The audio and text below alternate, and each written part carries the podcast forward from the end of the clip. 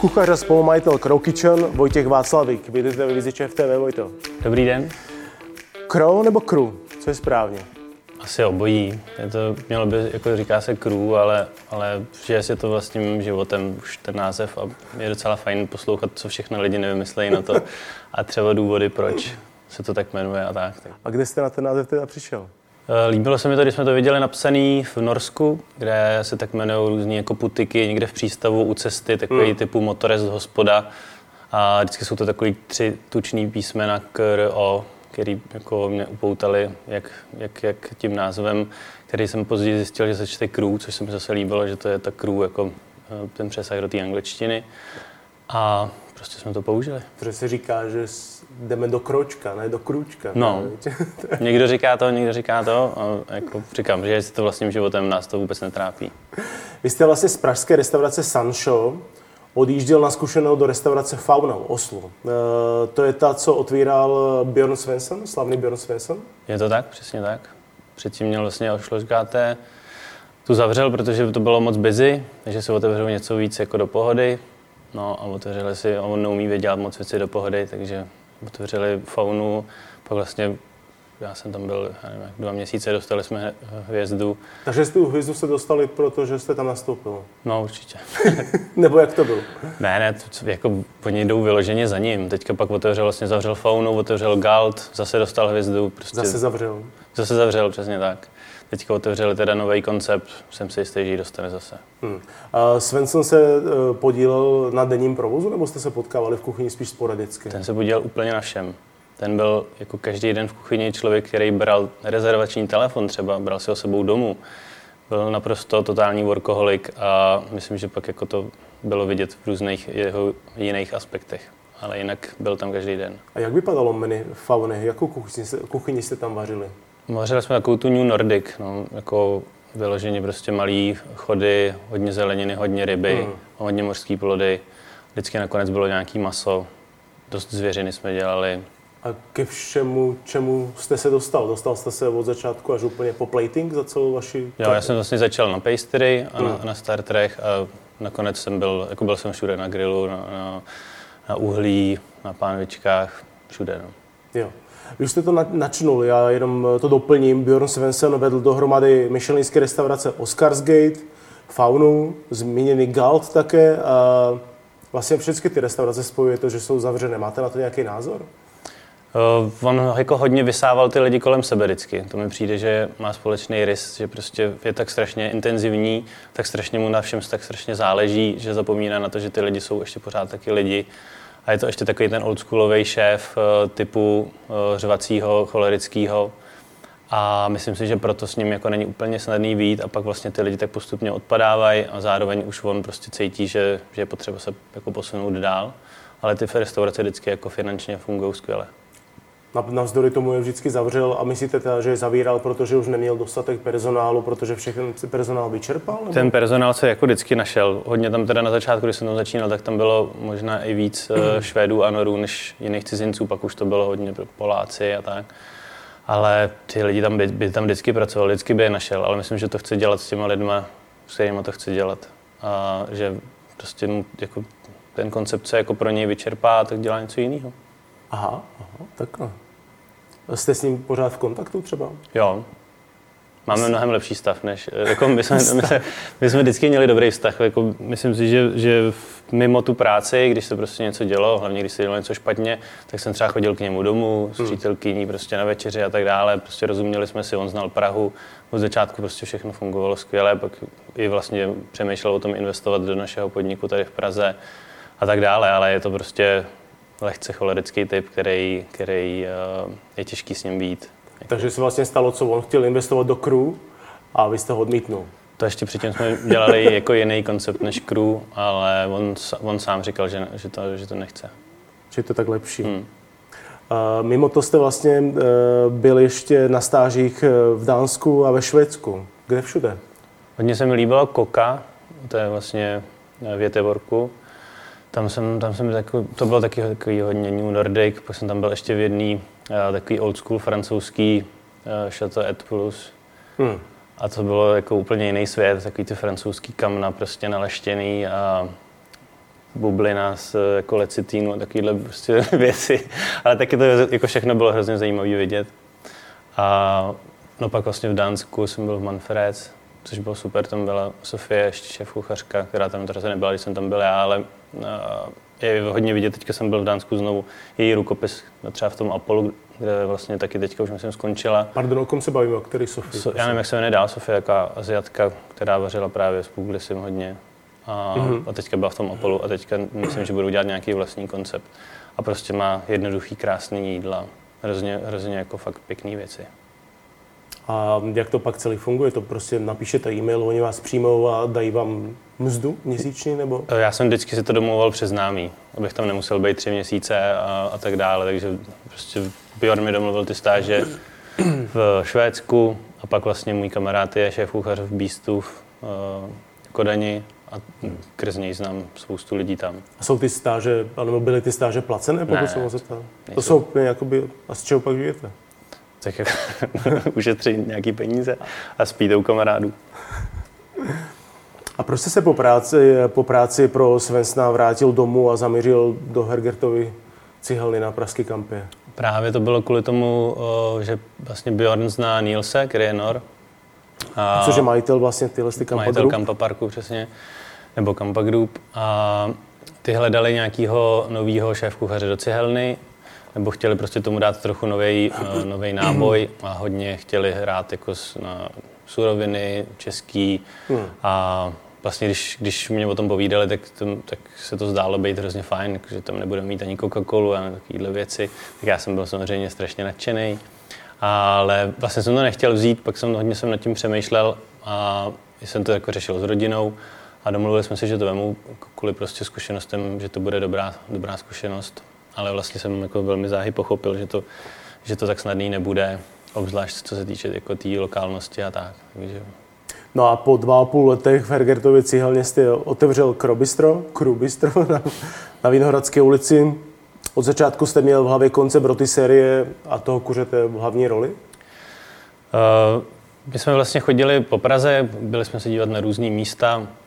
Vždycky jsme se ten koncept snažili trochu ušít na míru tomu co to je, kde to je, co se tam kolem děje, kolik je tam místa a tak dále. Pardon, takže my jako ještě s někým dalším vlastně uh, No tak nejdřív jsem to řešil hodně sám, pak už jsem se dal hmm. dohromady s Petrem a spolu jsme se byli podívat ještě na pár místech, než, uh, než jsme přišli na Jiřák. A já, protože jsem ze Strašnice na Jiřáku, jsem se hodně pohyboval a chodili jsme tam na farmářský trhy, vždycky jsme tam brali různí cizince, co tady byly na návštěvě a tak. Tak jsem jako o to místo hodně stál. A řešili jsme, co by se tam dalo udělat, a protože v Norsku byla jedna, na jeden mikropivovar, kde vlastně dělali v roty sérii grilovaný kolana. Mně se to strašně líbilo a chtěl jsem, eh, nebo měl jsem v hlavě prostě myšlenku to někde použít, tak jsem říkal, tady by to asi jako nebylo úplně špatný. Eh, když už bude roty série, je jasný, že ty kuřata jako budeme dělat taky, eh, pojďme je dělat prostě nějak jinak, nebo pojďme vymyslet něco, protože jsme hodně experimentoval už vlastně v cihelně a s tím kořením fermentovaným, tak na tom, na tom jsme to pak postavili. Takže vlastně máte vlastní fermentovaný Máme koření. vlastně, necháváme kysat cibuli a chili, se usuší, rozmixuje, smíchá s dalším kořením a to je vlastně ten suchý rap na ty kuřata, hmm. na, kterým, na kterým to stojí. A teďka děláme spoustu dalších jako směsí, které používáme, sušíme zase prostě jeden kimči, děláme kimči sůl a tak dále. A jaké byly po otevření reakce okolí? Přeci jenom grilovaná kuřata jsou pro každého nebo nejsou pro každého? Jak se to ukázalo? Uh, já myslím, že jsou pro hodně, hodně, hodně široký spektrum lidí. Uh, co lidi zaráželo, je ta cena, protože to nejsou prostě ty nejlevnější kuřata. Uh, dáme jim tu potřebnou péči, hmm. už jsem o tom mluvil, jako nechat něco skysat, usušit, něco z toho udělat a tak dále. Takže, vždycky, takže ten začátek, myslím, že hodně lidí nad tím kroutilo hlavou a než to ochutnali, tak, tak uh, to chvíli trvalo určitě. Chodili tam hodně známí ze začátku pak s námi přestali chodit, pak naštěstí se tam objevili nějaký food blogeři, ty nám hrozně pomohli v tom, že ty jako dali lidem vědět, hele, ale stojí to za to vyzkoušet, ačkoliv to stojí nějak prostě víc, než byste si za grilovaný kuřes, který si normálně koupíte, nevím kde, tak, eh, tak jako je to, je to, že to za to stojí, tak to si myslím, že nám hrozně pomohlo a, a díky tomu vlastně pak lidi tam začali chodit víc a ochutnávali další věci a, a, a dostalo se to mezi lidi. No. Takže crew grilovaný kuře je vlastně tak trochu gurmánská záležitost? Já doufám, že jo. A myslíte si, že jste svým koncentem tak trošku změnil pohled Pražanů na pouliční grilované kuře teda? No, doufám, že jo. Vychází to tak z toho. Doufám, že jo. Jako, mm, já z toho mám strašnou radost, všichni z toho máme radost, že, že to mají lidi rádi, že to prostě můžeme hmm. posouvat dál. Ale jako když lidi odcházejí spokojení, najedený, tak to je to nejlepší, co, co můžete mít. To je nejlepší satisfakce, rozhodně. Mm. Po nějaké době jste otevřeli hned vedle kavárnu s pekárnou. Tak eh, využili jste prostě jenom volný prostor, nebo to bylo od začátku v plánu, že si budete péct tyhle ty věci sami a že to otevřete vedle? Ne, nebyl to úplně v plánu. Ta kavárna vlastně vznikla, protože vedle byla pekárna, hmm. která díky koroně prostě začala mít problémy, že dodávali do nemocnic a, a do nemocnic to byl asi jaký problém, nebyla do hotelů. A ty najednou nebyly, takže prostě měli problémy s odbytem a jeden náš kamarád Michal hodně o to místo stál a šel s tím i za náma, jestli bychom to nechtěli dát nějak dohromady, takže vlastně i díky němu jsme o to místo se začali zajímat. A protože jsme už v té době vlastně začínali péct chleba na moskevský v eh, takový cateringový druhý kuchyni, tak eh, se to nabízelo, že vlastně tam, tam bude ten show, eh, showroom toho chleba, toho pečiva, toho sladkého. A dostali jsme se vlastně k tomu jako relativně shodou náhod. Spíš, takže to vlastně nebylo vůbec v plánu tím pádem. Ne, nebylo v plánu hmm. otevírat kavárnu. A pak následně teda přišla ta expanze do Karlína. Mm-hmm. To už, to už plánu jako bylo, protože zároveň máme vždycky v tom týmu spoustu šikovných lidí, který, kterým třeba už je, bylo jako práce v tom hmm. bistru málo. No, mluvím konkrétně o Pavlovi Sochorovi, Barmanovi a o hmm. Vaškovi Kršňákovi. A Kteří jsou vlastně oba v Karlíně. Vedou, kteří jsou, kteří vedou Karlí, přesně tak. A jako tím, že vlastně jsme byli hodně jako zničený z té korony, z toho, že jsme dělali furt jídlo jenom do krabičky, ačkoliv díky bohu, že jsme ho dělali, tak, eh, tak tohle to bylo zase jako nějaká cesta k tomu, jak se vrátit k lidem, mít tam velkou zahrádku, dělat zase něco prostě jiného, dělat to, eh, dělat to dohromady s tím pitím, což vlastně byla no, hodně jejich vize a nám se to hrozně líbí, jako mám radost z toho, jak, to, jak, to, jak, to, jak se to profiluje, jak to, jak to teďka vypadá a myslím si, že to je pořád jenom začátek, že jako ta síla toho konceptu je ještě někde mnohem dál. Hmm. A vlastně jak moc je zastoupena vaše nordická zkušenost v tom celém crew konceptu? Hodně. Kdybych tam nebyl, tak bych určitě nedělal spoustu věcí, co dělám nejenom to fermentování, ale jako přístup k zelenině obecně, myslím, hmm. jako, že to může být hlavní ingredience na, a hlavní jídlo, že se to dá jako míchat s různýma, já nevím, kuchyněma s, napříč, napříč celým světem. Že tam může být ta fúze vlastně ty no, věci. No, no, no, tam, tam byla třeba v Oslu byla jedna skvělá restaurace Piotr Geist, který zase ten eh, Atle pracoval v Japonsku hrozně se mi to líbilo, ta Asie právě, s, spojení se zelím, s řepou a tak dále, prostě přišlo mi to skvělý a to bych jako nikdy si tady nevymyslel, kdybych zůstal doma.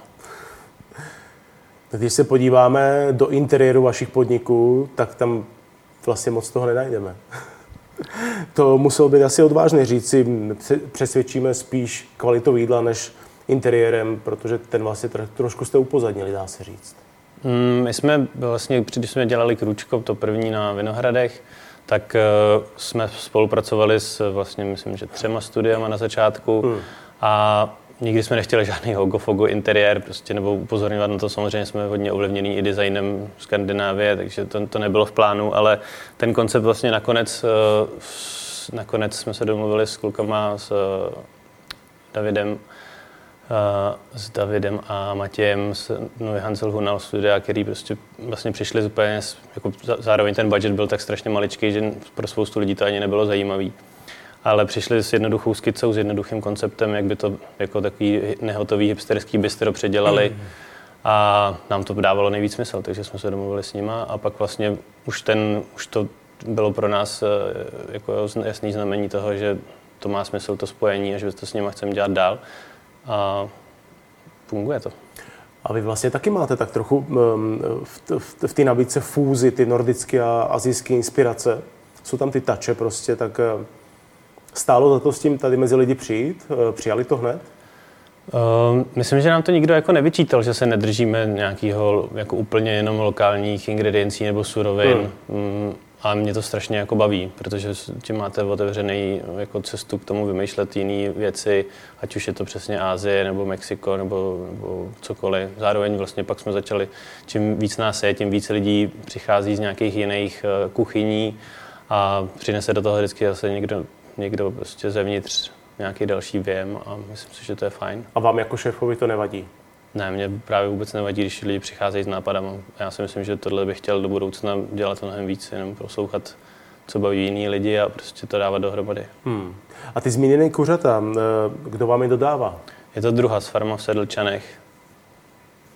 Eh, jako jaká středně velká halový chov, ale dokážou se prostě s těma zvířatama jako chovat eh, tak, jak by se mělo, mají, mají tam nějaký prolejzačky a takové věci. Uh, rostou tak akorát dlouho, nějakých přes 6 týdnů, že prostě hmm. pro nás, pak když jsme zkoušeli takový ty úplně starší kuřata, tak ty zase mají moc tlustou kůži, dlouho se pečou, jsou vysušený. Tohle vlastně pro tu rotisérii není úplně snadný, jako to kuře tam upíct tak. Nakonec jsme došli k tomu, že ty hodina a půl je jako ideální, a aby ta kuře bylo jako vypečený za tu hodinu a půl, zároveň nebylo suchý, aby byl dobrý poměr mezi tím prsem a, to, a tím stehnem. Spoustu lidí nám vyčítá, že ty prsa jsou suchý. Jo, prostě tohle je asi to nejlepší, co jsme z toho dokázali dostat. A ta, ta rotisérie, třeba ta plynová, je ještě mnohem složitější. A vy vlastně v té rotisérii, respektive tu rotisérii používáte jenom na ty kuřata, nebo rožníte ještě něco dalšího?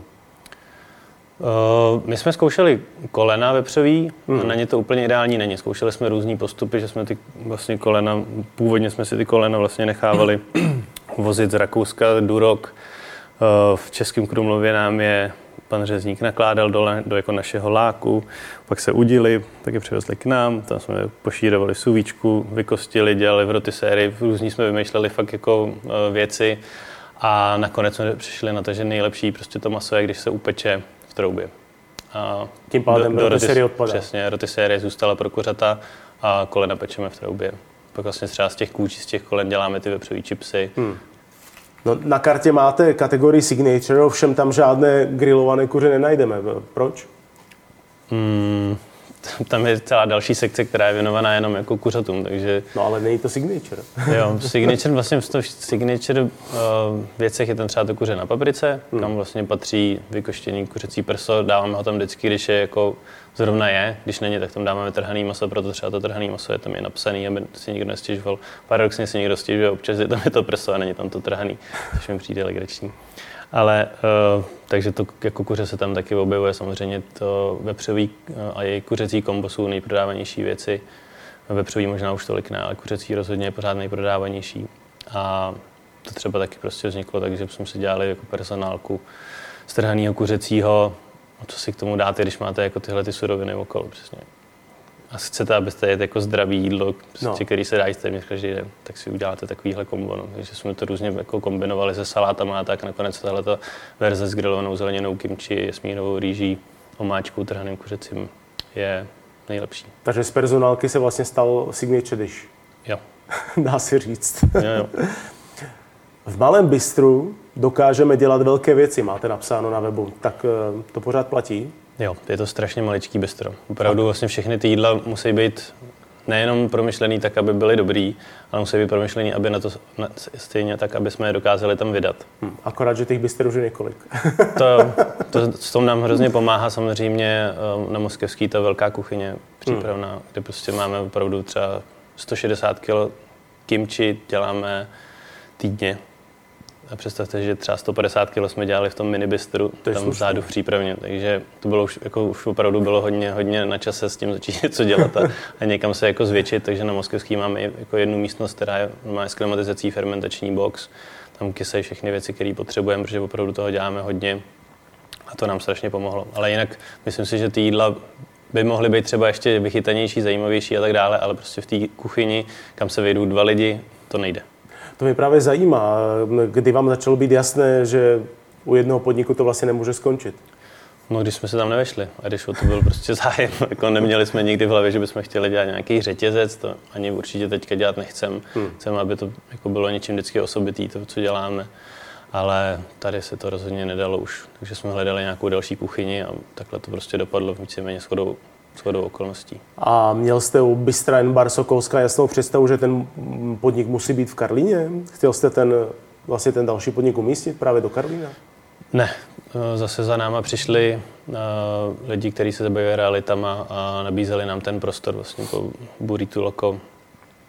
Takže jsme se pak domluvili s nima a líbilo se nám to místo, jak je to takhle krásně vykouslí hmm. v tom baráku starým, funkcionalistickým, na té jako vyloženě hlavní třídě a to místo, místo má jako kouzlo. Já se ptám právě, protože vlastně Karlín je teď hodně jako gastronomicky silná část Prahy, tak jsem si říkal, že si právě proto jste nechtěli mít jedno crew i, jo, i v Karlíně. Rozhodně, rozhodně to chce, to, to, to, to jako hip uh, prostředí tomu prospívá. Hmm protože k nám jako chodí, myslím, lidi, kteří o to jídlo trochu stojí nebo se o to zajímají a, a chtějí jíst třeba zdravě a tak dále. Ale v Karlíně ještě pořád jako obrovský potenciál. Tam myslím, že může být jako fajn míst mnohem víc a lidi zatím mi přijde, že tam sice jako žijou, tím, že tam bydlej, ale nevím, jestli tam žijou i večer, jestli se tam prostě dost pohybují po ulicích a tak, stejně jako je to na Vinohradech. Myslím si, že ještě pořád ne, že to je teprve přijde. Takže ta karlínská gastroscéna má podle vás ještě velký potenciál. Jo. Hmm. Když jsem byl právě v karlínském krobistru u vás na degustačce, tak mi vyprávěl tamní šéf-kuchař Vašek Kršňák, o kterém už tady byla řeč, o jeho inspiraci brněnským ateliérem. Mm-hmm. Tak to je možná docela zajímavé, že, tam, že, než, že tahle ta inspirace nepřichází právě z té nordické části Evropy, ale že vlastně zrovna z Brna. Hmm. Já jsem tam bohužel nebyl. Mě to hrozně mrzí, že jsem tam chvíli v Brně teďka nebyl a vlastně, co mi kluci říkali, třeba spíš jako i z Londýna nějaký restaurace, kde to takhle funguje, a, tak je skvělý právě, že s tou inspirací přichází někdo jiný. V karlínském kroučku je nepřehlednutelný bar, který je situován hned u vchodu, takže vlastně vejdete, hned vidíte. Napadlo vás, že ta kombinace těch rotisserie a koktejlů může mít tak velký ohlas, jako má? Hmm, jako nepochyboval jsem o tom. Ne, ne, o tom konceptu mi přišlo, že, že tady koktejly, protože jsme vlastně s Pavlem pracovali na, na Vinohradský a viděli jsme ty reakce těch lidí, viděli jsme, že jako, jak, eh, na to, jak, jak, se to prodává, že prostě lidi to zajímá, že jsme, hmm. jsme dělali, nebo on dělal Cocktail of the Week. A myslím si, že, myslím si, že tohle to přesně jako k sobě jde, dobrý jídlo a dobrý pití. A ten zápal, který tomu ty barmani dokážou dát, tak potřebuje to zázemí, potřebuje za sebou mít ty flašky, potřebuje mít ten bar, potřebuje mít tu sodovku a tak dále. A to prostě na Vinohradský nebylo. No a e, co byl teda záměr? E, pití jako doplněk k jídlu, nebo už opravdu s tímhle s tím crew konceptem cílitej na hosti, který prostě přijdou jenom na drink? Mělo to být jako jídlo a pití, Hmm. S tím, že tam bude otevřeno samozřejmě díl než třeba na Vinohradský a lidi si tam můžou pak zůstat sedět na ten drink a povídat a cítit se dobře, ale určitě to je o tom dát si večeři. Ona obsluha připravuje míchané nápoje, běžný sortiment připravuje, to znamená takový nealkopití, točí pivo. Je tedy číšník za barem, nebo už je za barem klasický barman? Eh, my jsme začínali vlastně se třema barmanama, který právě občas, eh, myslím, že je trošku, trošku nemají rádi přes dělat limonády a tak, takže i ty limonády jsou tam vlastně takový nealko koktejly. Hmm. A teďka zapoje, postupem času se do toho víc zapojili všichni z placu a je to vlastně mnohem zajímavější, když ty lidi se učejí i třeba část toho barmanství. Nakonec vlastně Jarda se v tom jako hezky našel třeba hrozně šikovný kluk mají se kam posouvat, můžou se pořád něco učit, takže já jsem, já jsem všema deseti pro, aby se to co nejvíc prolínalo. Vlastně i takhle jsme během korony spoustu lidí z placu se objevilo v kuchyni, nebo na baru, nebo vydávalo a tak dále. A myslím si, že to je jako hodně zdravý, aby si lidi prošli co nejvíc míst. Takže z číšníků se vlastně postupně stávají třeba barmani nebo kuchaři. Jo.